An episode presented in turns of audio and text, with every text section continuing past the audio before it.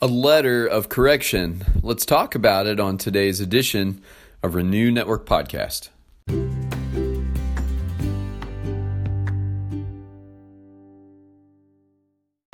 Good morning, my friends. Today we are starting a new study in the book of First Corinthians. This is one of Paul's pastoral letters uh, to a church in a uh, Roman province uh, called Corinth. And um, this was a Greek speaking culture, uh, a place where Paul had planted a church. And um, the reason for the letter is that Paul, after moving on from founding the church, had received disturbing news that the church was off the mark, that they had um, lost sight of uh, their commitment to the apostles' teaching, that they were easing up on people who were practicing sexual immorality, uh, that spiritual gifts were being used improperly. And there were just a number of things that Paul needed to address to the leaders of that church, and that was the reason for the letter. His goal was to move them back onto the firm foundation of Jesus Christ. And so, um, throughout this letter, Paul's pastoral heart his passion for uh, the people of Corinth, for the leaders there, for the church there, his passion for the church of Jesus Christ comes out in his writing of this letter. And it is a, a really uh, well written letter. It is a letter that covers um, so many important topics uh, for how the church should function in health. And I think because it uh, has so much wonderful um, content, it applies today just as well as it did then, and it's as relevant today as it was to the church of Corinth in Paul's day. And so we will be embarking on a study of First Corinthians. Uh, we may still be in this book around Christmas, who knows? but stick it out with us, and I think we're going to have a good study in uh, First Corinthians together. Excuse me. As is our custom, before we get into the text, uh, let's head to the Father. Heavenly Father, we love you today. We thank you, Lord, uh, for this opportunity to slow down, to pause, and study your word together. Father, I pray that your Holy Spirit would be active and alive uh, in this moment as we study together, um, speaking through every word on the pages of this text, uh, the message that you have for us. And Father, as believers and as members of churches, we pray, Lord God, that you would use this book uh, to teach us um, what your church is all about and what your intended purpose for the church is and what your intended purpose for us is as members of it. And so, Lord God, we give you thanks for your word and its uh, reliable instruction. Help us to lean into uh, your word and into Jesus today as we study together. We pray and ask all these things in his name. Amen. All right, we're going to cover uh, 1 Corinthians chapter 1 verses 1 through 9 as we get started today. And here's what Paul writes. Paul, called to be an apostle of Christ Jesus by the will of God, and our brother Sosthenes, to the church of God in Corinth, to those sanctified in Christ Jesus and called to be his holy people, together with all those everywhere who call on the name of our Lord Jesus Christ, their Lord and ours, Grace and peace to you from God our Father and the Lord Jesus Christ. I always thank my God for you because of his grace given you in Christ Jesus. For in him you have been enriched in every way with all kinds of speech and with all knowledge, God thus confirming our testimony about Christ among you. Therefore, you do not lack any spiritual gift as you eagerly wait for our Lord Jesus Christ to be revealed. He will also keep you firm to the end, so that you will be blameless on the day of our Lord Jesus Christ. God is faithful, who has called you into fellowship with his Son, Jesus Christ our Lord. Now, Paul begins the letter by identifying himself, and uh, he identifies also that he is an apostle of Christ Jesus by the will of God. Um, and our brother Sosthenes, now, I'm not too sure I know a lot about Sosthenes, and I will do some additional digging, and hopefully you will too. Um, but Paul's uh, calling into Christian apostleship uh, was a bit of a different route than the original disciples who were apostles as well. Paul, of course, had his conversion experience on the road to Damascus when he encountered uh, the light from heaven and the voice of Jesus speaking to him, calling him into this great calling, this great task of being an apostle. Paul became, as we as we know, um, the most prolific evangelist and uh, church planter of the first century, and to this day, um, his writings make up a large portion of the New Testament.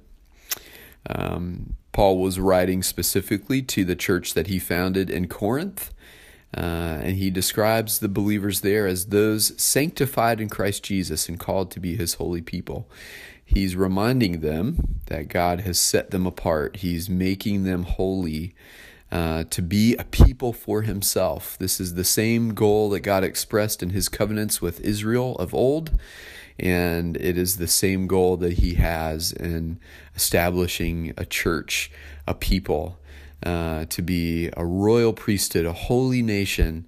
Those who had once not been a people are now a people uh, with a holy calling that they might declare the praises of God who called them out of the darkness of their sin into the light of Christ. And that's exact same message that Paul reiterates here.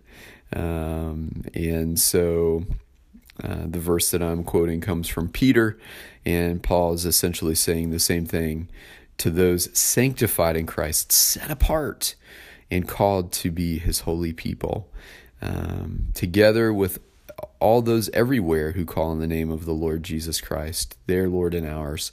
Now, Paul moves beyond the church in Corinth to the universal scope uh, of the message that he's giving them, that this applies to every Christian everywhere.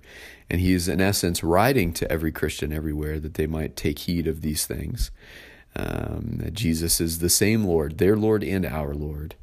And then he greets them with grace and peace uh, from God our Father and the Lord Jesus Christ. A pretty typical greeting for Paul in his letters grace and peace. And uh, what a great way of entreating his readers, his listeners, to the message that he's about to offer. Then Paul says in verse 4 that he always gives thanks to God for them uh, because of the grace given to them in Jesus Christ. He sees them as inheritors of the grace of Jesus, as members of the same body in Christ. For in him, Paul says, they have been enriched in every way with all kinds of speech and with all knowledge. In other words, uh, the spiritual gifts, uh, the teachings of the apostles, uh, the full knowledge of the gospel and of spiritual things has been made available to them in Christ and through the Holy Spirit. And then he says in verse 6 God thus confirming our testimony about Christ among you. In other words, the testimony that he and others provided in their midst has been proven true, that the word of Christ preached among them has, has borne fruit. Uh, therefore, he says in verse 7, you do not lack any spiritual gift as you eagerly wait for the Lord Jesus Christ to be revealed. In other words, the spiritual gifts are active and alive and present in that church. And so uh, Paul says that you're lacking nothing that the Spirit provides as you wait for the Lord to be revealed. In other words, as you await his second coming or uh, await Christ to be revealed through your passing from this life. Um, he will also keep you firm to the end. In other words, Jesus has a commitment to keeping our feet on solid ground. Jesus has a commitment to our spiritual growth and our uh, spiritual life, and He will keep us firm. He will help us stand firm to the end. And we don't have to get wobbly, we don't have to lose sight of the goal. Uh, so that, Paul says, so that you will be blameless on the day of our Lord Jesus Christ. Now, we know that we do stumble, and um, we stumble in many ways, as James taught. We do know that we stumble and that uh, we wander, and that we get weak, and we get tired, and we get weary. And it is Jesus alone, and it is the fact that his redemption is our redemption uh, that uh, we can stand blameless on the day of his return. It's because of his work in us, not because of our effort or our ability to perfectly follow the commands of God. Uh, God is faithful, who has called you into fellowship with his Son, Jesus Christ our Lord. Now, Paul's not letting them off the hook. He's not giving them an excuse to sin so that more grace can abound as he addresses an issue, that same issue in Romans. Um, he is he is calling them to stand firm in Christ. He is calling them to faithfulness.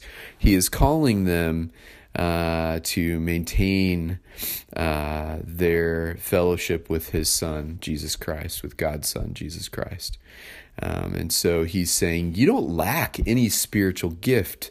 Um, you don't lack any resource of the Spirit that you need to stand firm in your commitment to Christ. And so this is kind of the beginning of uh, some of the correction of the errors that Paul will begin to address uh, in the Corinthian church.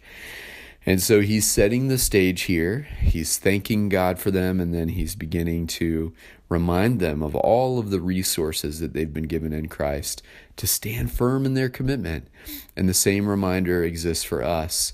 Um, do you ever find that your faith is wobbly? Uh, that it seems like it's it's uh, been established on a, a wobbly foundation, and uh, that depending on what comes your way, um, your desire to stand firm in Christ can be really tested. It's true for all of us. Um, but Jesus is our firm foundation. And as we move in his direction, as we lean into him, and as we stay close to him, uh, our commitment can stand firm in him, not in our own efforts, not in our own strength, but it's as we pursue him, as we stand firm in him, as we draw from the resources he provides.